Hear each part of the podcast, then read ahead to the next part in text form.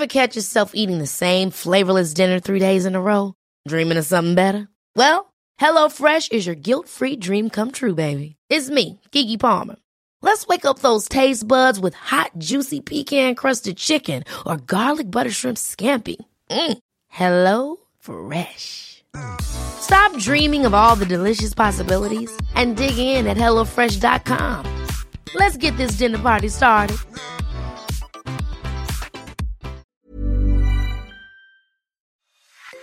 And it's been a long time coming, but it has been worth the wait to finally be able to tell you guys that the first episode is here. A podcast where we talk with footballers and people around football about football. And the reason why it's taken this long is because we're doing it with TV4 and Fotbollskanalen in Sweden. I'm your host, Amanda Zaza, and with me I have Mia Eriksson. Tell us a little bit about why we're doing this podcast. I think the main reason we're doing this is because we really want to give uh, not just footballers, but people in the game and around the game a platform to really talk about the profession uh, they are doing every day in and out. Uh, all the hard work they put in. I would also like to call us, you and me, uh, football nerds. We want to know a lot and want to learn a lot. And we think it's I mean, it, it's not often women's footballers get to talk about how they improve their passing game or their attacking game or and stuff like that. And I, I yeah, I'm looking forward to get to know and learn a lot about football while doing this. And also getting to know each other throughout this journey. And that also brings me to the fact that this podcast is divided into three different parts. I feel like each part represents you and I. Do you get what I mean when I'm trying to say that? Yeah, I think that was quite uh, it, it's kind of beautiful to say that because I think we have different approaches and interests uh, in the way we want to tell stories about the game. And I think that's what makes us a good complement to each other. So yeah, I'm excited. Me too. And also the first part I will be taking care of. It's a little bit more digging into the background of the player and getting to know them and why. I mean, why are they at the club they're at today, and how did they come about starting starting to play football? Whereas you will be handling the tactical analysis part and speaking more in depth in football and their their role on the field. And the third and final part we're doing together with our listeners because before we record with a player, we ask our listeners to send in questions to the specific player. So, in that way, these people can also be involved in the podcast because this podcast is as much ours as it is theirs because it's their pitch. You can follow us on Twitter at their pitch, just one word, or on Instagram where it's their dot pitch. Yeah. Let's get this uh, party started. Vilde Bøe 43 caps for Norway, 2 goals, and in July 2021, she joined the Women's Super League club Manchester United, a club she has loved ever since she was a child. Bøe has spent the majority of her career playing in Norway and Sweden, and when she left Sweden, she won a title and she left with a bang.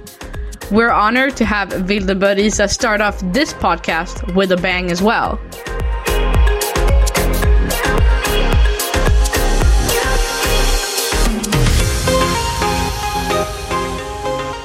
As I said, we're here with midfielder uh, Vilde from Manchester United. I'm not going to try to say your last name.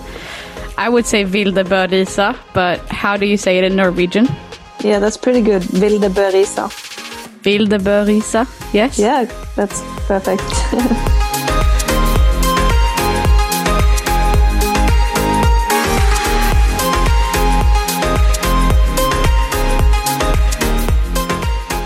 All right, so as we said, this is the first episode with Vilde.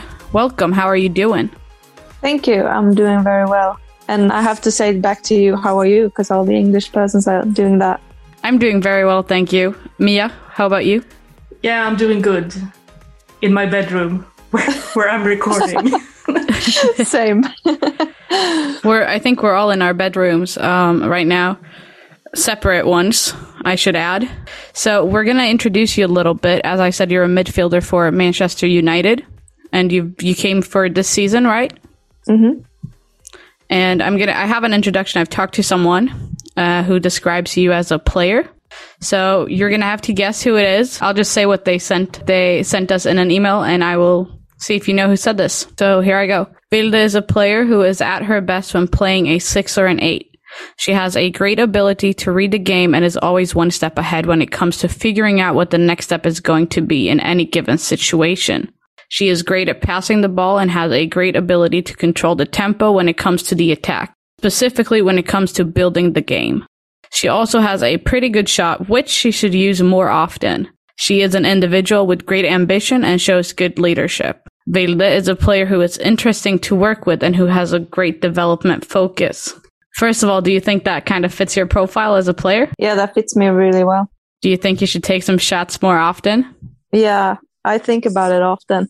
I want to do it, but then I see someone screaming for the ball and then I always pass to them, but I need to shoot more. So who who do you think describes you like this? Hmm. It has to be someone that knows me well. I would guess for my national team coach, Martin Sjögren. Yes. yeah, good one. That was absolutely correct. That's incredible. And Vilde, quite a generic question right now for me, but I feel like I do have to ask since we just got a good picture about your role in the national team. But who are you? What, who's Vilde? Like a person. Yeah, and on the field. I would say I'm a caring person. Always look after my teammates and in general persons around me. And I'm a hard worker and a very like I need to have everything perfect, always working for getting it perfect and like to follow rules as well. So yeah. And on the field? On the field, I want the ball all the time, try to play my teammates in good positions and uh, try to cover a lot of space defensively because we need to run a lot in the midfield, both in national team and in Manchester United. And speaking about the national team, uh, you got your first call up in 2016, right? Yep. Take us through the process and feelings. How was that? My coach told me earlier that I may be called up for that uh, camp, so I was prepared for it. But when I saw my name, I remember it was the photo of me actually on the website. So I saw my, the photo of me, and then I understood that I was um, joining. Just an incredible feeling, something that I worked for a long time, and I was in a good place at that time. Uh, so just extremely fun. So I heard I saw something earlier about maybe it being your mom's birthday and Oh yeah. Did you read that? yeah. I wrote some notes to remember. Yeah, um, actually, it was my birth, my mom's birthday that day, and um, also when I got out on the field uh, during warm up, they played a Beyonce Knowles song, and that's my favorite artist. And they never play Beyonce, so I felt like I remember I stopped and just thought that wow, this was special. And then I got my debut and scored after how much was it? Seven or eight minutes. I think I read within five minutes of coming in. Oh, is it? Oh, that's good. I think that's what I read. I think you came in in the 65th minute and then you scored within five. Oh, nice. I've been trying to do my research. I, I don't remember, so maybe. But how was that to come in on your first, you know, your first cap and you score immediately almost? Mm, just remember it being extremely happy and proud of myself. Just important for me because I always wanted to play for my national team on the highest level. So yeah, I felt I did good at that camp. Yeah, it was a good start. You get that good start and you got your first goal, but then 2017 came. You couldn't play that season for the national team. You missed out on the Euros. Mm-hmm. How was that to know that you were in such good shape and then you're missing out on the biggest tournament in European football? Yeah, I was in a 2016 first camp and then I got injured February 2017. And I remember one week after my injury, I was supposed to go on camp. So my first thought when I got injured is that hopefully I can go to camp. And then I found out it was my ACL. So it was extremely sad for me not joining that tournament. I think I would be in it, but I actually traveled down with my mom to watch the girls uh, during some matches and um, it was nice to nice to follow them and see how a championship is in on the highest level. So I did one year of hard training and got back, and I've played since that day. So it was of course sad, but I've learned so much about it as well. Did you ever, on your way back, did you ever face like a setback where you thought that uh, maybe you sometimes you were like, oh, I can't do this anymore? Or was it always, you know, focusing on the next goal? Mm, you're always focusing focusing on the next goal, but I think I started to run after like three months, and then after six months, I was able to to join some some with some football stuff. But it was it was a hard time during or after six months because then you've been training for half a year on your own, and you feel like you're not even close to be back, and you feel like you're not a part of the team on the same way like before your injury. So mentally it's really hard, but I just kept on working and got my strength back. And the last game, training game, I was supposed to play 60 minutes. Um, something after 30 minutes, something happened in my knee.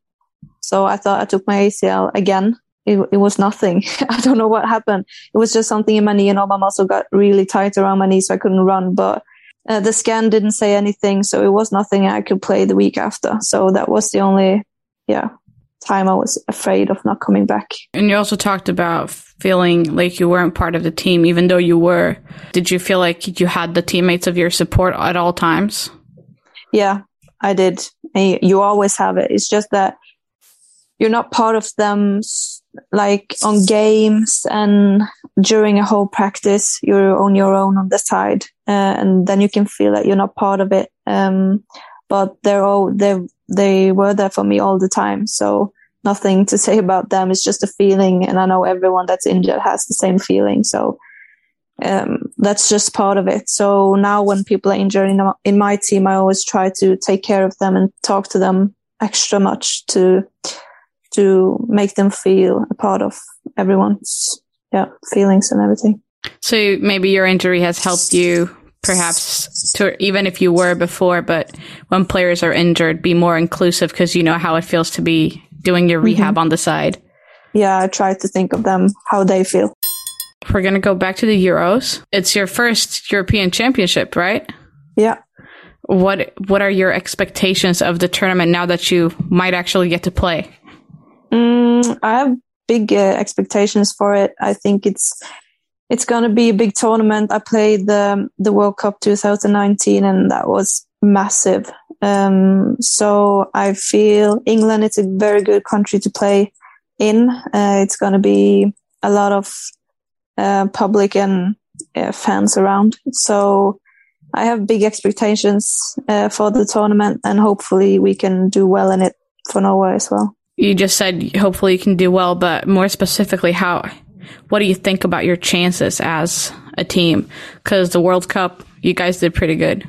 Yeah, I think we have good chances.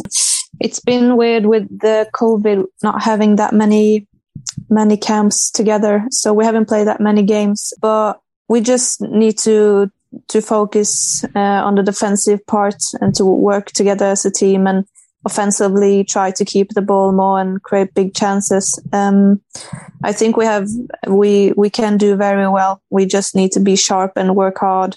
The upcoming nine months, eight months, something like that. Yeah.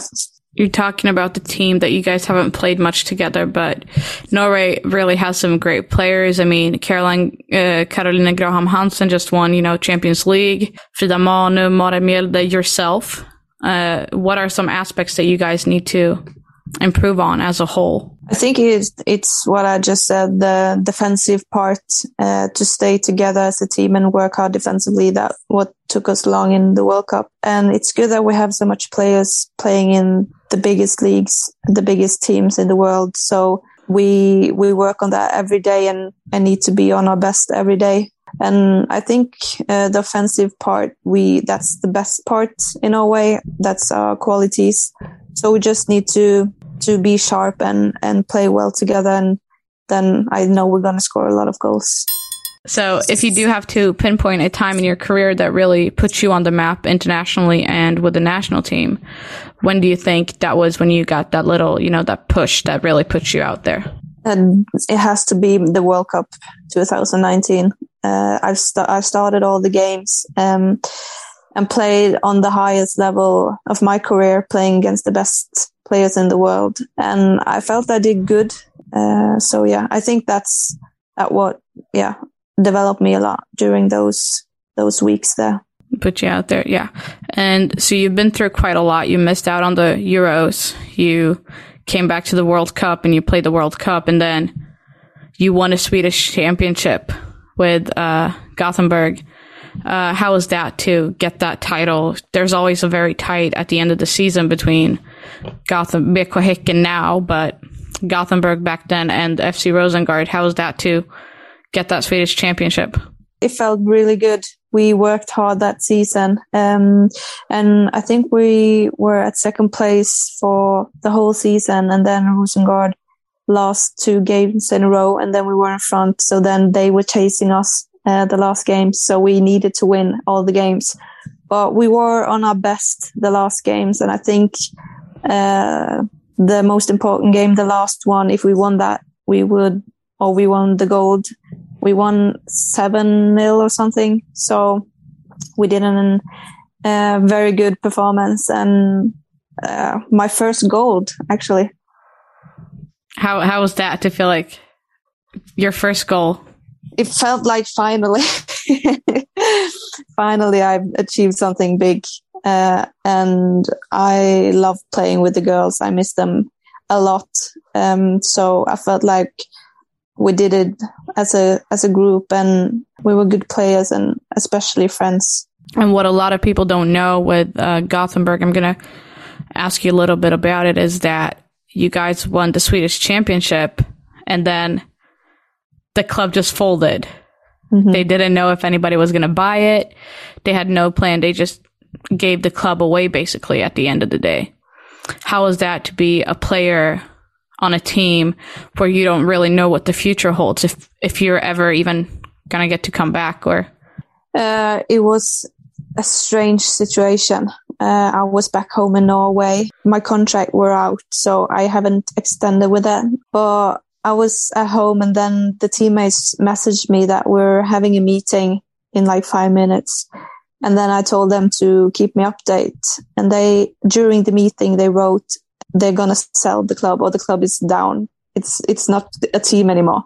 And I thought they were just saying it for fun, but it was, it was true. and it was some weird days. And, um, I just think that the whole situation would or should never happen.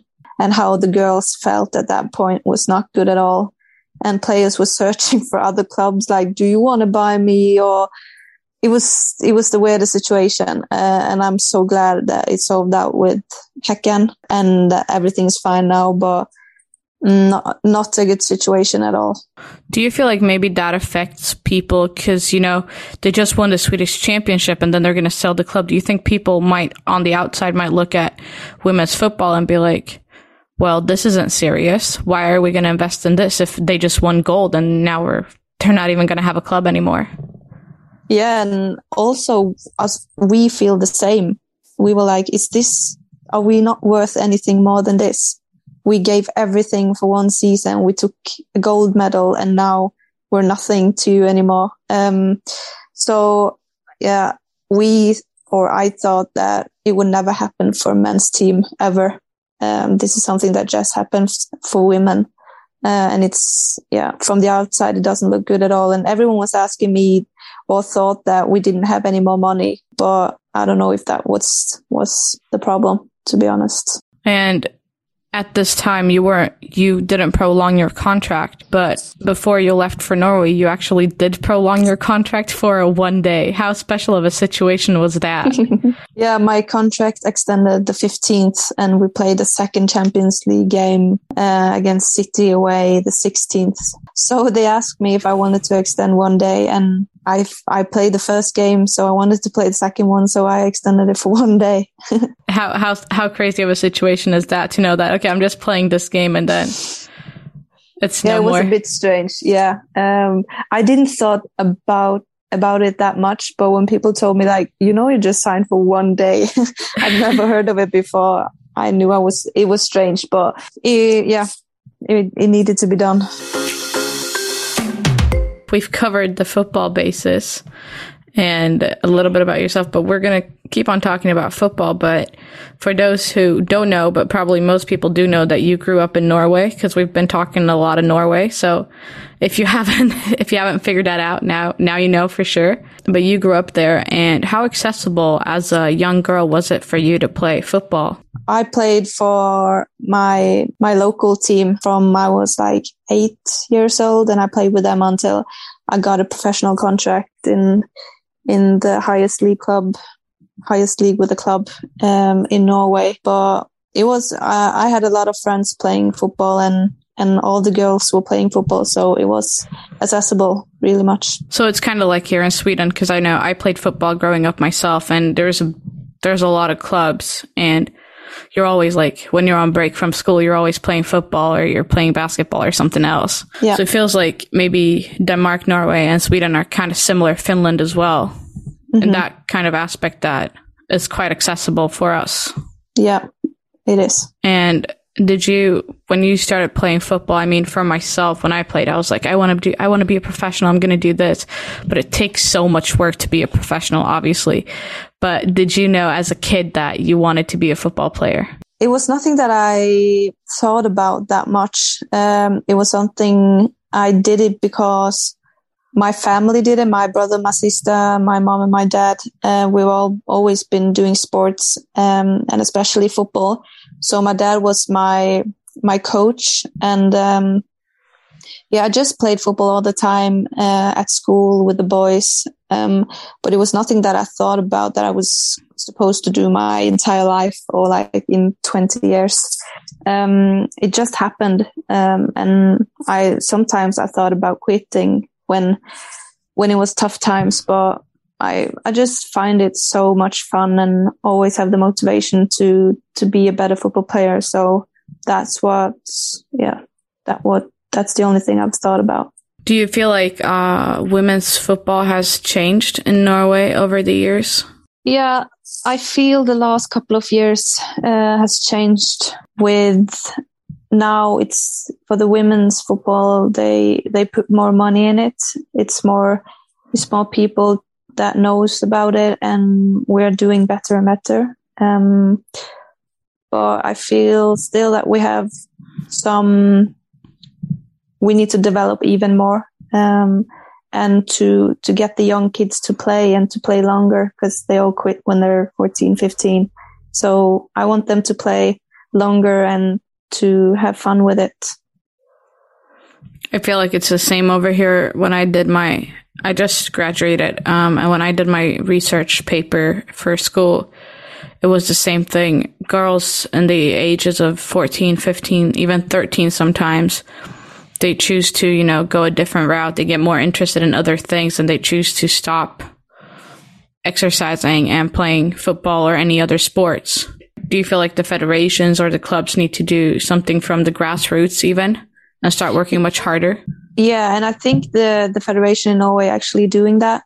They try um, to get young kids to play longer and to make coaches or the mother and fathers like the ones that are training the girls to be even better.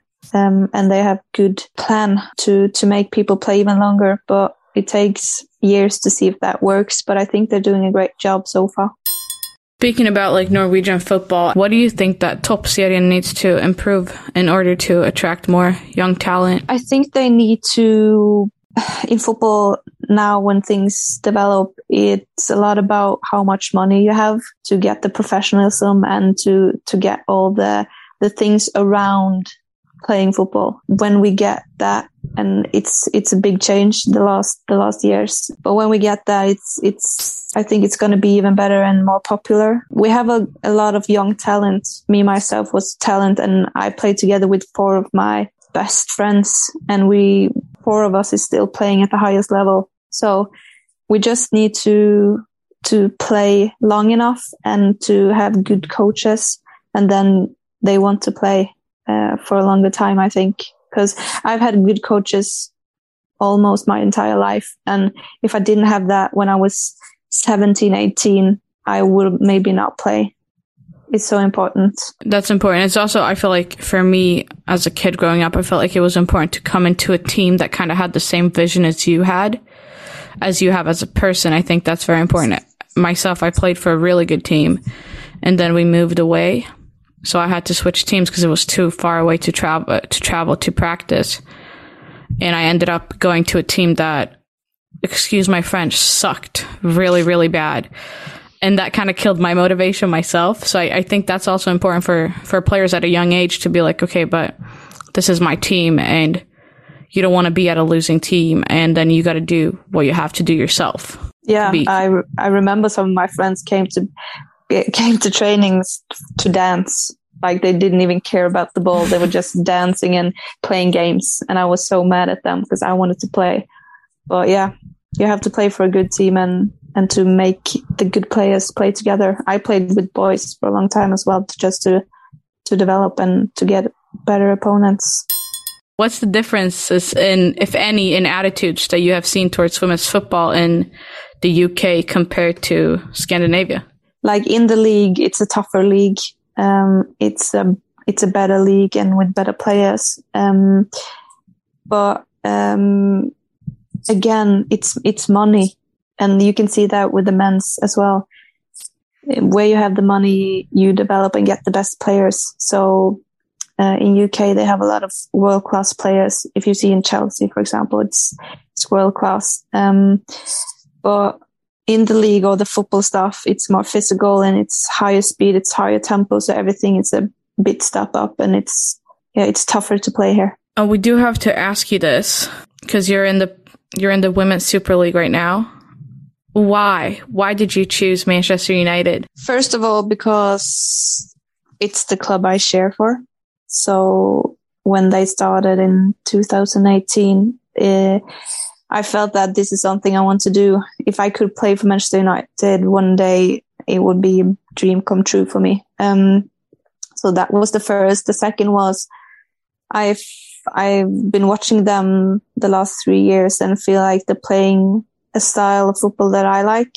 Um, and of course, the league is, I would say it's the best league in the world right now. So I play against world class players every day. So just, yeah, being on the best spot, I think. So, so just for clarification, Manchester United is the team you, you cheered for as a kid growing up as well. Yeah. And now you're playing for them. yeah, it's crazy, isn't it? You said you followed Manchester United. Did you follow any other leagues? And was it your goal as a kid to be like, okay, I want to play at the highest level and the best leagues out there? Not as a kid. As a kid, I just wanted to have fun with the ball and been dribbling and yeah, just, just with my friends having fun with the ball. Um, but the last years, uh, and when I moved to Sweden, I felt that I want to try to see how far I can come with football and in what kind of level I can play and be good at. So the last years I've been thinking of it. Yeah, I just watched Premier League actually, uh, and of course um, some Spanish and Italian sometimes. But it was the Premier League that I watched mostly. But I didn't watch much football. I wouldn't say that. Ready to pop the question? The jewelers at BlueNile.com have got sparkle down to a science with beautiful lab-grown diamonds worthy of your most brilliant moments. Their lab grown diamonds are independently graded and guaranteed identical to natural diamonds, and they're ready to ship to your door. Go to Bluenile.com and use promo code LISTEN to get $50 off your purchase of $500 or more. That's code LISTEN at Bluenile.com for $50 off. Bluenile.com code LISTEN. We're going to move on to the next segment with Mia and mm-hmm. we're going to be talking a little bit of like technical analysis and football that she's really good at because that's what she does. I think this podcast also should be about, you know, educating people who, who watch football uh, and with your help uh, as footballers. I was thinking, you just said you didn't watch a lot of football growing up, but now as a pro player, how much of a football nerd would you call yourself? Mm, I would not call myself a nerd, but I watch the biggest games um, and try to watch as much women's games as I can. Um, I always watch Toppserien back at home and sometimes Damallsvenskan in Sweden. Uh, and of course um, here in, in England as well. And I need to watch uh, Champions League for men and Manchester United men. It's a lot of game during a week. A week is. yeah, I'm kind of curious about this because I find myself having trouble to just watch football now. When you do it, are you able to just watch it for fun? It depends. It, it really depends uh, who I'm watching. If I watch uh, a team in my league I can't just watch them. I need to see the strength and what they're not so good at. So I know what I can use when I meet them. I try sometimes just to watch it, but I can often I, I think of more analysis around it and watch the other players around the ball and not just watching the ball. Yeah. I think that's, that's the beauty of football because we all watch the game from these different perspectives. Now, if, if we're going to talk about the position you play, because I think a position and roles on the pitch are, are slightly different. I've learned. so describe your role and, and your roles and the position you play. So usually I play as a six in my national team. I play as a six and in Manchester United I do, but we, we change about uh, being a six and an eight offensively, uh, but it's not that one of the players are six and the other one is eight. It's both of them changing during a game. I like to stay in front of my center halves and to get the ball a lot, and sometimes on the outside of the center half to get the space where the fullback is and push her wider and and higher in the field. So yeah, I like to to move a lot um, and to always play forward when I get the ball. And What's your relation to football analysis and al- analysis? Um, when I played in Arna that's my Norwegian team that I played for eight years, uh, we had a very good uh, coach that was good with analysis. So we watched a lot of clips from our own games and the opponent we were meeting that weekend. Um, so I've been having it a lot. We didn't have it that much in Sweden. And then I missed it because I'm so used to know everything about the players I meet and to watch the game again and to dis- discuss with the other players what we missed and what we can develop for next game. Um, so I've been doing it a lot in my career and we do it a lot in, in Norway as well. So I do like it. I learned so much about it. Do you think, I mean, it's a lot of things happening in the women's game right now as well. And, and do you think that this also has developed football analysis into the women's game? Yeah, I definitely think so. Uh, it's getting more and more popular and we use more time with it and we get different aspects from it and to, to see it in, in different ways and how to use it. So uh, I think it's, it's getting more and more popular and, and better as well. And in what way do you think your own performance on the pitch is affected uh, looking at how much information you have before getting into a game? A lot. I think uh, for me as a midfielder to know where where the pressure is coming from, how they press, how many, uh, how like their formation is, if they're playing five in the back or four, um, if we have an overload centrally, uh, and to see if they play around me or big crosses is yeah it's it's important for me and to to visualize before I go into a game to know what kind of runs I need to do defensively and also where I can have a good position offensively. Can there be too much information? Sometimes, but that's that's mostly if you if you only repeat what you said. Uh, sometimes the coaches are really they're afraid of that we don't understand what we're supposed to do into a game. Uh, so when they repeat it like two or three times and first saying it at the meeting and then we're watching it at the movie or a film and then we go outside to to do it um, at the field it's it's a bit too much because we we understand it the first time but um, for me i would like more than less. So how do you prefer to get information? Because i mean analysis can can provide you with the information in different ways. Like you said, video, written reports, statistical reports. What's, what's your to go to information? For me, the best is video just to look at it. Um, look at myself as well. Uh, so into a game, I would like to watch my opponent and and how they play their their games before. Um, and for me to develop as a player, I watch clips from training and go through it with my coaches so we can talk through it uh, at video. Yeah. So if you just uh, get to choose one thing that is the most important thing for you to know when going out to play a game from within your position and role, what would that be? Mm, I have to say the formation they play. That that's the most important because then I can think through where the where the spaces are and which room I need to cover defensively. So we have a bunch of questions now from from fans and hopefully listener listeners that's gonna listen to this. So uh, let's take it away. So you've played with a lot of talented players, but in terms of midfield partner, who do you feel you are playing best with in terms of qualities on the pitch so far in your career? Um, I think one of the best player I've players I've ever played with is Maren Mjelde. I played with her in Arna in, in Norway and a little bit at the national team, but there she plays as a centre half. But um, she's such a good player and reads the game. And of course, because I had a good experience in the World Cup, I I love playing together with Ingrid Engen that plays for Barcelona now. Playing as the link player on most occasions, what are some as- aspects uh, that a player has to focus on while playing that role? How quick does the de- decision making have to be when playing out of a good press? And how important is spatial awareness being this sort of link player? I think the most important for a midfielder is to have the overview of the game. Uh, you always need to know where your opponents are uh, so you can create space around you.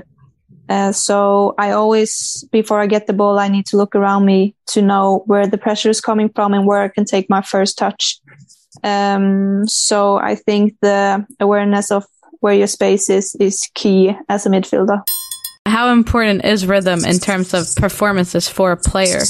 As a midfielder, it's very important, but it depends on the teammates' qualities. If you have a winger or forward that can do everything on her own, just runs through everyone, or is a good dribbler and has a good shot, they can do it on their own, and we win with that. But as a midfielder, you or I need to have a good rhythm to to be in the game and to to have good um, space and distances between my players and the opponents.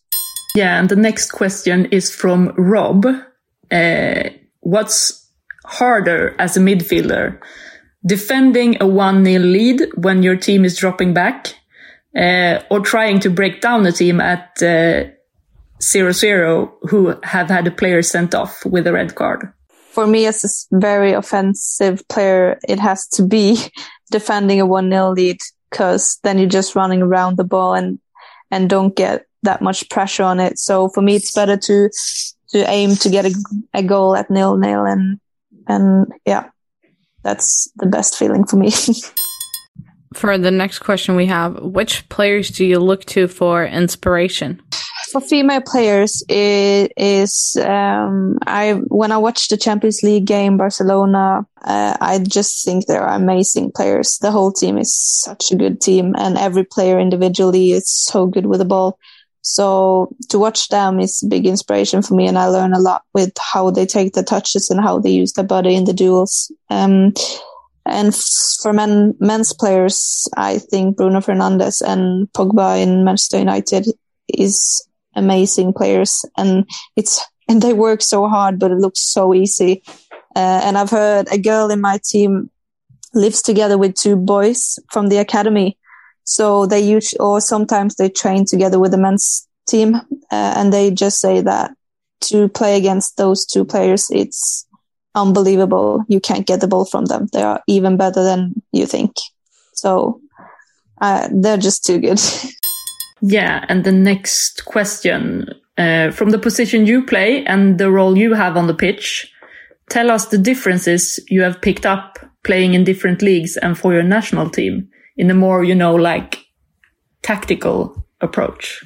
in England, it's a tougher league. Uh, it's a higher speed and tempo. But from a tactical point, I think we have more tactics in my national team. Uh, and I also felt that in Norway and Sweden. So the Scandinavian team, Scandinavian teams uh, do have a, a bit more tactics than the English team, I think. What is your most important characteristic to play in your position? Do you model your game from another player? I don't have a specific player, uh, but uh, I develop as a player looking at other people um, and the ones I train with every day. So uh, in my national team, like for example, Caroline Graham Hansen that plays for Barcelona is an incredible player and no one can play like her. She's a different kind of player. So I try to learn as much as I can uh, with the offensive parts uh, from her and also how they work in Barcelona and how they think about football because it's quite different from UK. So I don't have specific specific players, but I always try to develop and to to learn for the ones I'm around all the time. And this one, as a double pivot, what do you enjoy the most? The defensive role or the attacking role? But I mean, I talked to, to one friend today who is an analyst in, in the Netherlands, and he wanted me to add a little context to this one uh, to to get the listeners to understand this better. Uh, because you can play a double pivot, you can use be used as one out of two sixes uh, that makes the midfield more defensive, and then you can play a double pivot also with a number six uh, and an eight that works together, uh, where one is more attacking minded and one is more defensive. So, what do you enjoy the most? Uh, I enjoy the most to have two sixes just because that's what I've played all the time in my national team and in club. Um, and I think that's good uh, with the defensive part to have two sixes and not two tens or two eights, depends what you call them. But as I said earlier, one of or the two sixes, one of us is always an eight during a game. So the one needs to get higher offensively. Um, but defensively, we stay as a, as a two compact. Um, but my favorite position is playing as a 10, actually. So I want to get higher up the pitch, but they won't let me. what are your goals on a personal level for the season? Do you set targets for yourself to reach, such as goals and assists or? Um, my personal goal is to be in the start 11 for both my teams, Manchester United and Norway. It's a tough competition in both teams with top, top players in my position. And it's going to be tough to get one or to be in the starting 11. But with um, goals and assists, I don't write down numbers and, and try to reach them. I just aiming to keep my numbers high. But for me personally is, is to play as much as possible. In your position, what other positions and roles are the most important for you to collaborate the best with and why? Uh, defensively uh, and offensively, I would say the center halves were very close to them and they can see everything that's, or I'm in front of them. Uh, so they can have control with me. And also offensively to, I like to play in the pockets in between, uh, in front of the opponent center half. So usually there's a 10 uh, or a winger coming in. So it has to be a 10 in the center half. Yeah, the players central in the field. What are the top, say, three traits of a modern midfielder? The first one I would say always to want the ball. You need to have, as a modern player, you need to have the ball a lot and to play at the ground. And with that, you need to think further than what you see in front of you to, to not only not always just look for the first run, but the run in behind maybe when someone's coming towards you. And third, I would say you have to run a lot. You have to, the, the football is getting higher speed and higher tempo. So you need to cover big distances defensively. And the last one from our listeners. Uh, as a center midfielder, uh, is there any preferred formation or a formation that makes your job on the pitch easier? It's nice to have three in the midfield because then uh, you cover spaces defensively better and you connect offensively. Um, but also in Sweden, I played two years with three center halves. So that's good when yeah, defensively and also offensively to get them wider. And it means that we can stay a bit higher up the pitch. And I like that. So yeah, just to get an overload around me. That really does cover all of those questions, but we do have the end section. We start off with the first one, and it's Would you rather score a penalty or a perfect free kick from outside the box? Definitely a perfect free kick from outside the box. A good slide tackle or intercepting a pass that is about to break the lines? A good slide tackle. Assisting a goal with a delicious through pass or scoring one yourself? Assisting a goal. Yeah, because you don't shoot much. no. We no. clarified that. Yeah.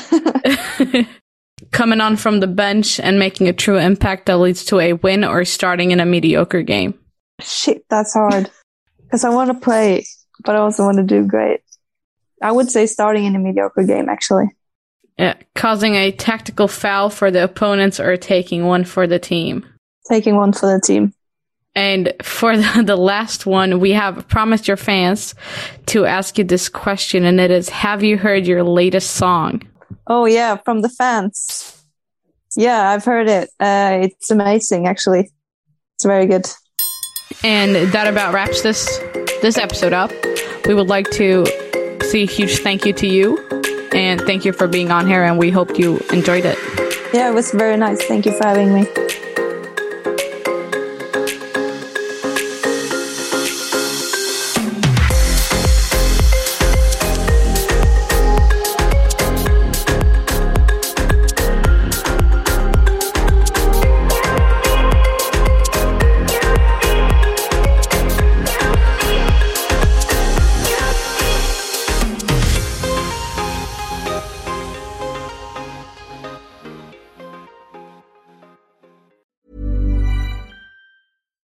We're on a budget, we still deserve nice things. Quince is a place to scoop up stunning high-end goods for 50 to 80% less than similar brands. They have buttery soft cashmere sweaters starting at $50, luxurious Italian leather bags, and so much more. Plus, Quince only works with factories that use safe, ethical, and responsible manufacturing. Get the high-end goods you'll love without the high price tag with Quince. Go to quince.com slash style for free shipping and 365-day returns. Hold up. What was that? Boring. No flavor. That was as bad as those leftovers you ate all week. Keke Palmer here, and it's time to say hello to something fresh and guilt-free. Hello Fresh. Jazz up dinner with pecan-crusted chicken or garlic butter shrimp scampi. Now that's music to my mouth. Hello Fresh. Let's get this dinner party started. Discover all the delicious possibilities at hellofresh.com.